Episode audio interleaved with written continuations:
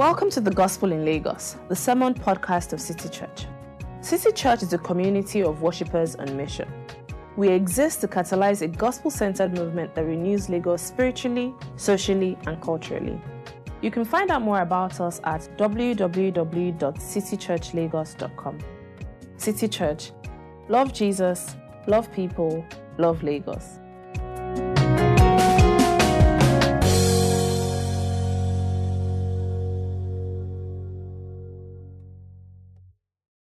Good morning. Hey, thanks for joining us. Thanks for tuning in. Um, our Bible reading this morning is from 1 Peter chapter 1, verses 18 to 19.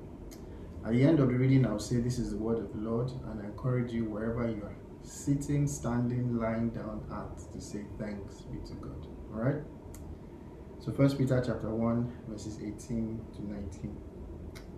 For you know that it was not with perishable things, such as silver or gold, that you were redeemed from the empty way of life handed down to you from your ancestors, but with the precious blood of Christ, a lamb without blemish or defect.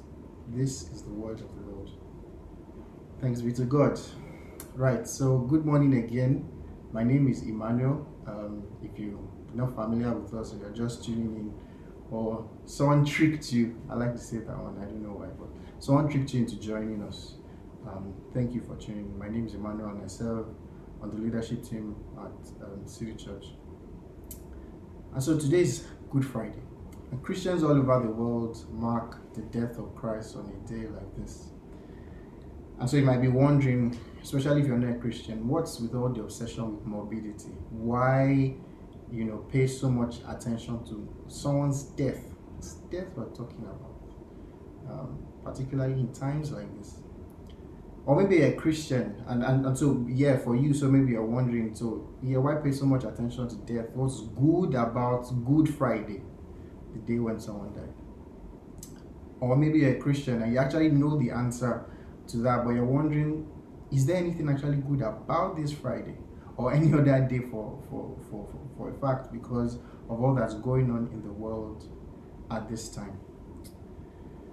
Yeah, so what's good about Good Friday? Yeah, so this reminds me, I mean, it reminds me of a story of something that actually happened to me a couple of years back while I was still in the university. At the time, the Christian faith was becoming real to me, and Christ was becoming just so much treasure to me. And I wanted everyone around me to know it. And so I got a wooden cross, a crucifix, and I attached it to my backpack or school bag, as Nigerians would call it. And so I carried that with me pretty much everywhere I went. Um, and I remember at some point running into a friend on another campus um, in another school, and I was with this backpack, and she said, "Ah, what's what's with this thing?" Now the thing about this friend was that she we had gone secondary school together, and she wasn't a Christian at the time, but had now become a Christian and in university, and she was on fire for Christ, like on fire. And here she's asking me, like, "Why do you have a cross on your back?" And the point of the story is not so much about the cross, but how she actually responded. So I, I, I, I try to explain to her why and how central the cross is to our faith. But then she concludes with these words. She wasn't having a read, and she concludes with these words My Jesus is no longer in the grave. And maybe you're like that, you're wondering, yeah, yeah, it's like, why are we even marking Good Friday? Why are we even paying so much attention to Good Friday? Why can't we just skip over to Resurrection Sunday, as it is now called? But you see, the Christian faith, the Bible actually tells us that there is only a resurrection because there was first a death. And this passage actually shows us that Jesus died to give us something that money cannot buy.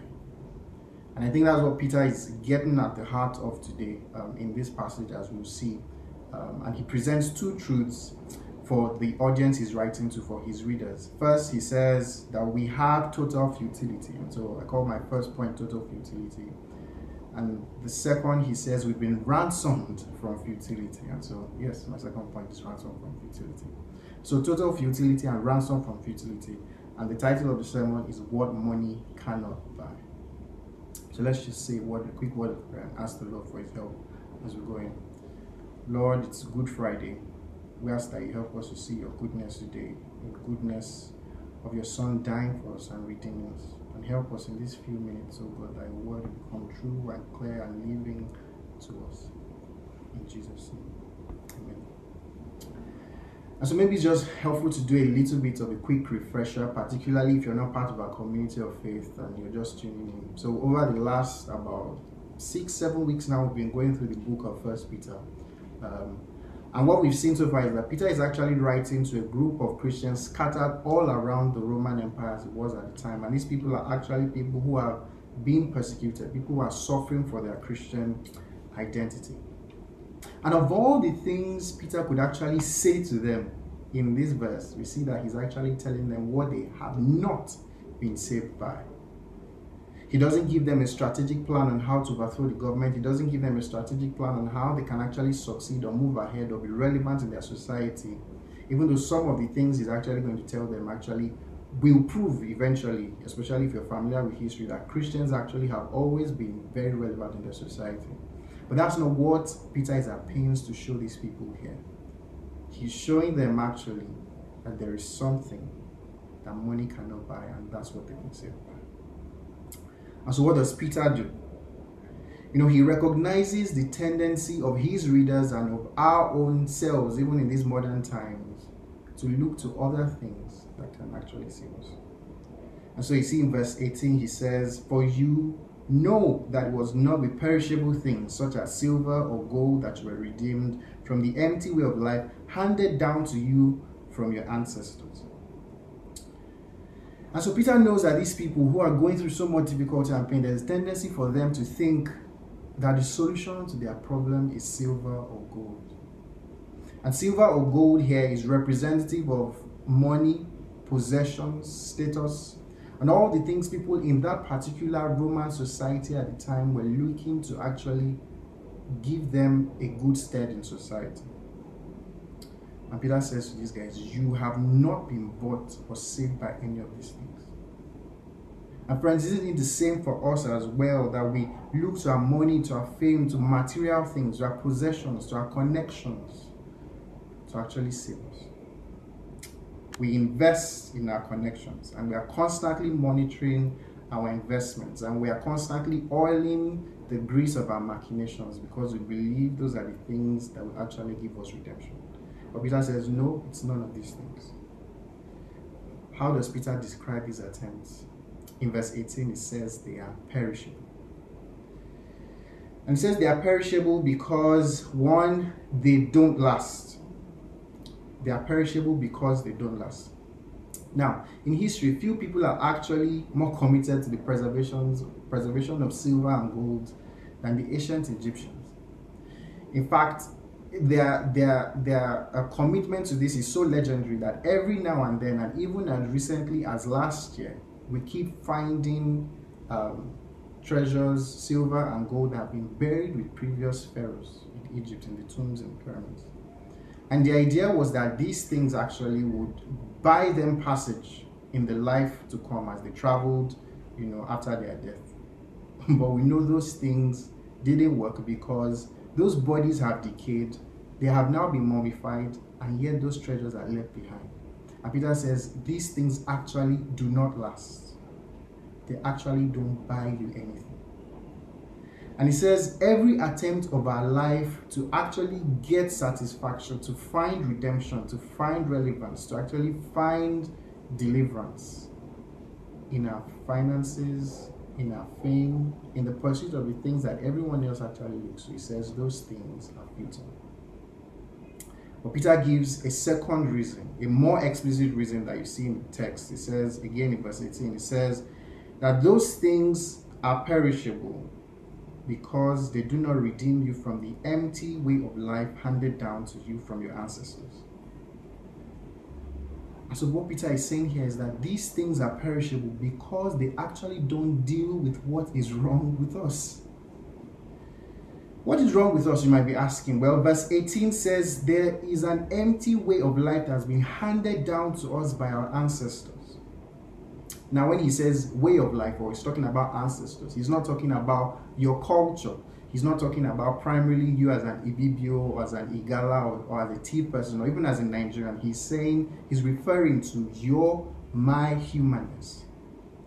He's saying that by virtue of being human, there is an empty way of life that has been handed down to us. But what does he mean by empty way of life? And the picture here is, is something like a business executive who has to travel to a very remote village because of his clients um, to, to, to do due, due diligence on his client's property. And so imagine this person, he's woken up from his house at 5 a.m., driven all the way to Murtala Muhammed Airport, the, the domestic wing. And then he's waited um, for his airline. I don't know, I don't want to mention it, but you know there's an airline that always shifts their flights um, every time, no matter how early you get there. And so God bless him, he's flown, he's flying one of these airlines, and so his flight is already delayed. But then he eventually gets on and then he travels by air for more than an hour. He gets where he, he gets to the closest village where he's going, or the closest town to where he's going, gets in a car, rides for another three hours, eventually gets to where he's going, and then does his job. And at the end of the day, this person is so fatigued, this person is so tired. And then he goes to find a hotel and he says, I just need a room. I need a room, please. I need somewhere to sleep. And then they say, Oh, a room. Okay, yeah, we have a room, room 206 or whatever. And they give the person a room. Imagine the expectation this person has. The person is walking to this room, like, I'm actually going to, for the first time today, lie down and sleep soundly. And the person opens the door and the person finds that, yes, he's been given a room.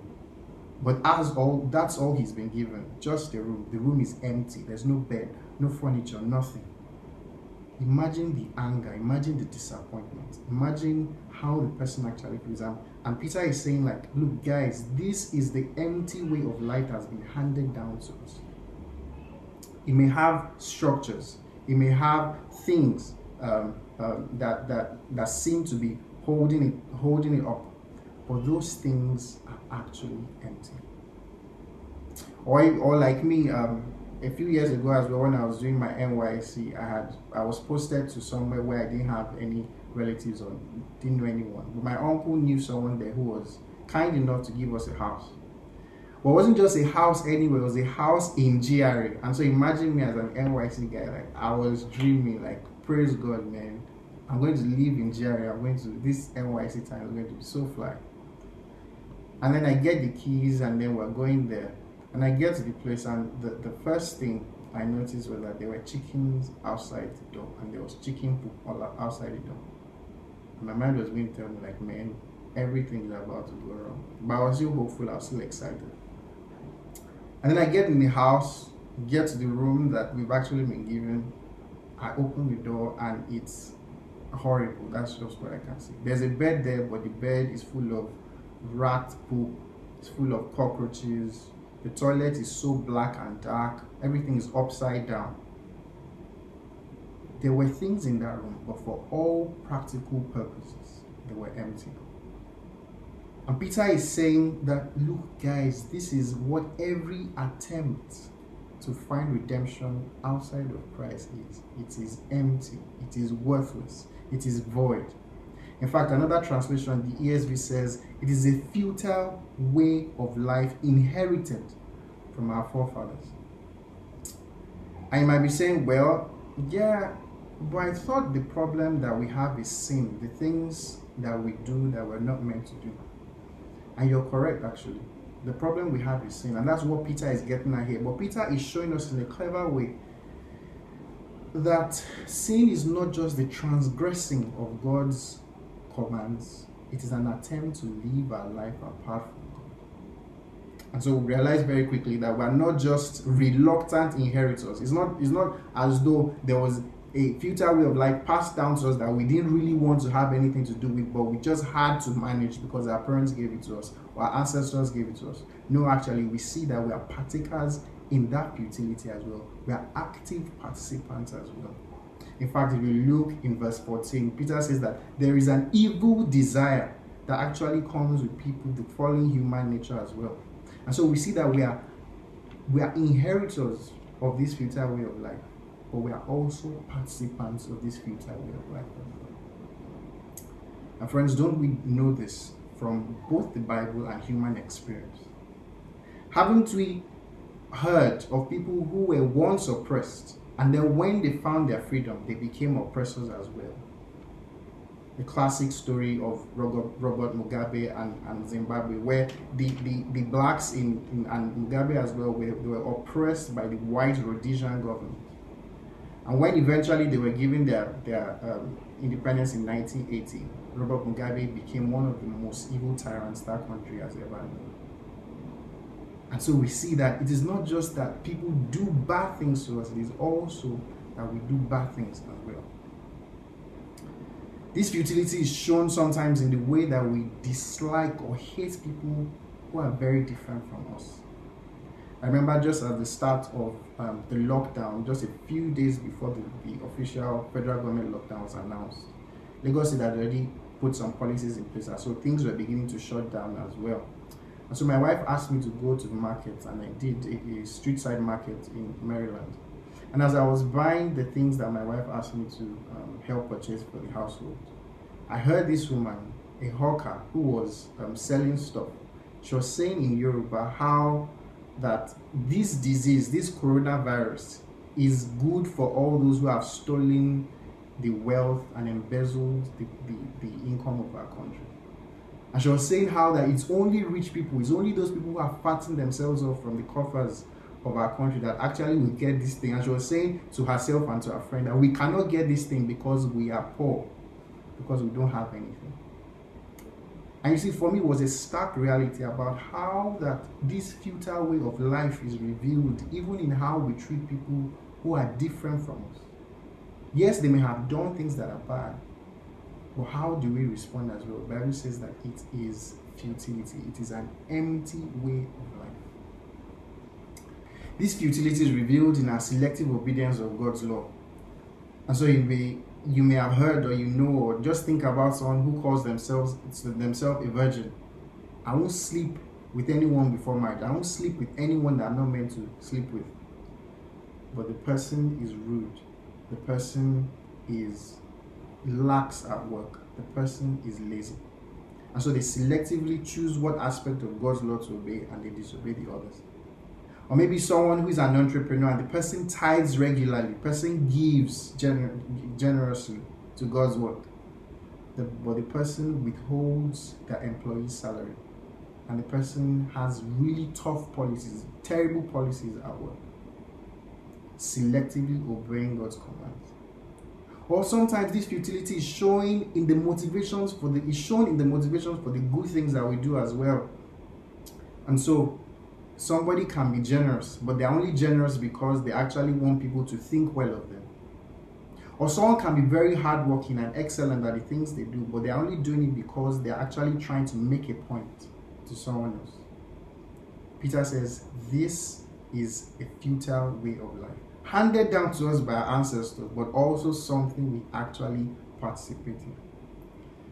My friends, the prophet Isaiah captures this very well in Isaiah 53, verse 6. He says, We all, like sheep, have gone astray. Each of us has turned to our own way. And so we see that our futility is not only the things that, that have been done to us, but the things we do as well. And even our good deeds, our good deeds, the things we do, they are so despicable before God because many times we're trying to find redemption in those good things rather than in God. So Peter says these things are perishable because they actually don't last beyond this life and they don't actually deal with what is wrong with us. It's like someone who has cancer but takes Panadol the Panadol can actually deal with the headache, but it doesn't cure the cancer. And Peter says, guys, this is a futile way of life. It is perishable. It is empty. It is worthless. It may look good on the outside, like a beautiful house. It may have really fine structures externally, but it's hollow inside. It's empty. And Peter says, this is what is wrong with us. Total futility. Now I come to my second point redeemed from futility. And so we see that Peter has shown us how total futility actually plagues all of us. And this is what makes us rebels against God. And friends, rebels must face judgment because they have sinned and they are looking to perishable things to redeem them. But there's good news. And Peter says there's something that redeems us from our futility, something money cannot buy.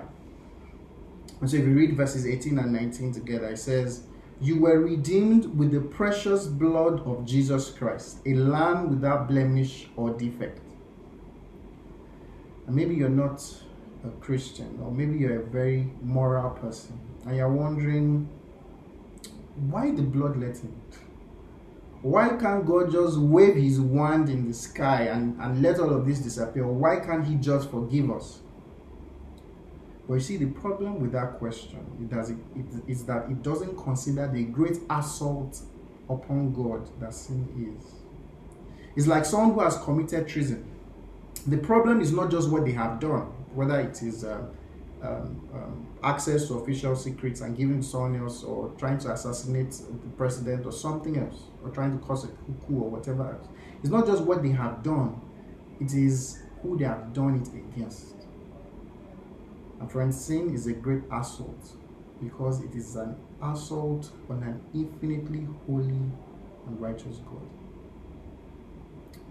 And so we see that if we're ever to be cured of the total futility that plagues us, we must be cured with something that is imperishable, something that lasts beyond this life, and something that actually deals with what is wrong with us.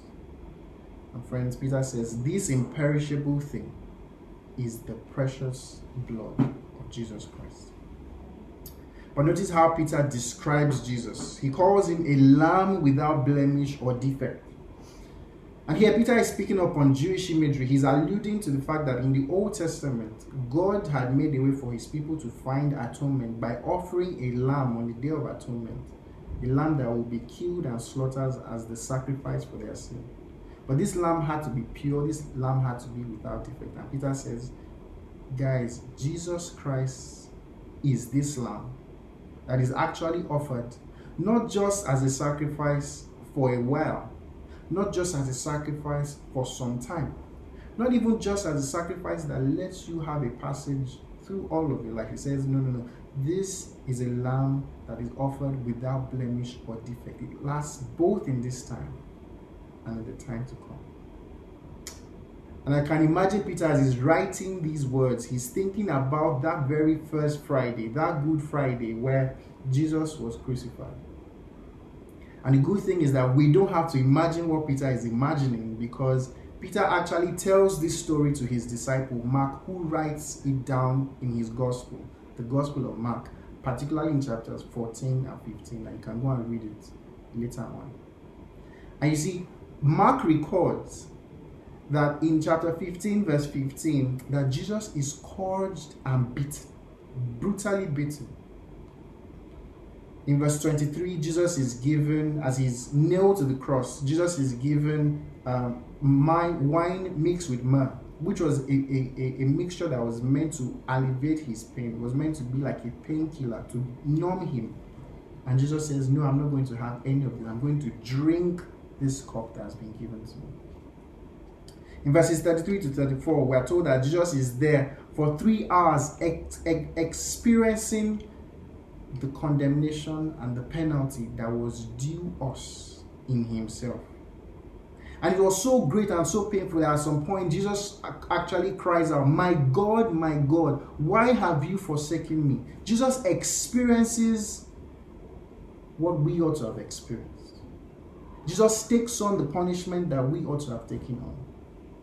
Jesus takes on the punishment that was due people like you and I who have lived all of our lives in total futility, seeking redemption in other things aside from God.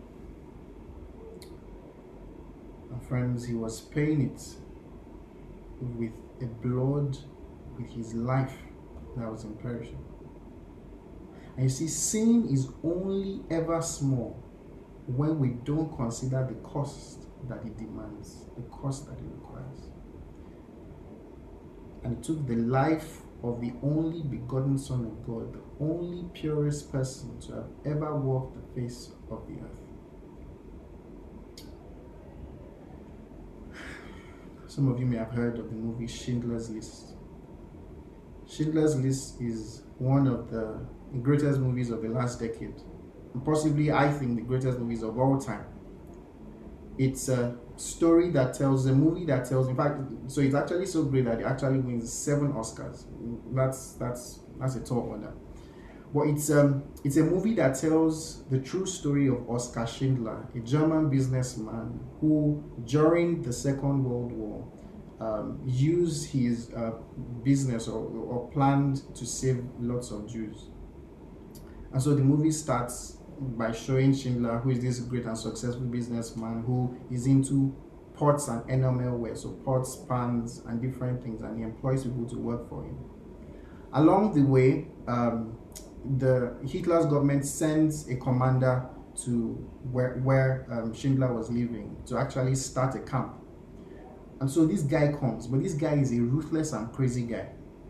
And this commander is so ruthless and crazy and demonic and deranged and all the bad things you can ever think about that when he wakes up in the morning, how he actually, we normal human beings take coffee, how this guy gets started in the morning is that he actually just shoots people at random. And so he sits on his um, on his veranda and looks out, and then he sets his target and he just kills somebody at random. In fact, he's so ruthless that at some point he goes into the town and he's just killing people. He just tells his soldiers to just be killing Jews.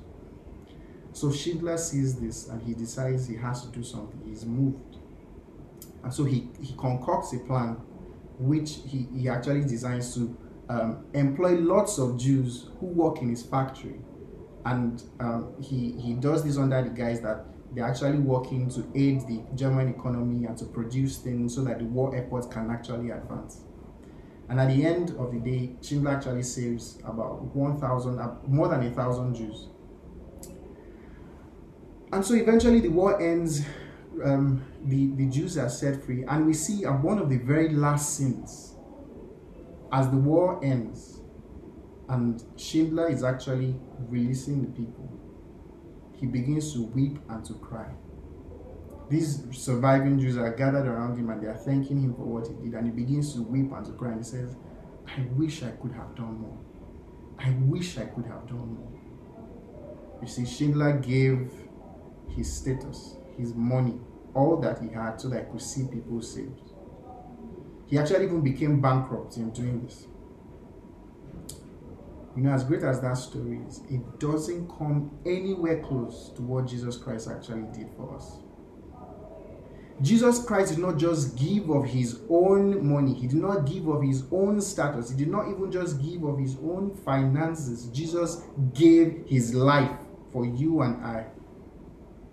Oskar Schindler gave it for people based on their qualifications, the fact that they were Jews. Jesus looked at us and gave his life for us based on our disqualifications, the fact that we were sinners engaged in futility.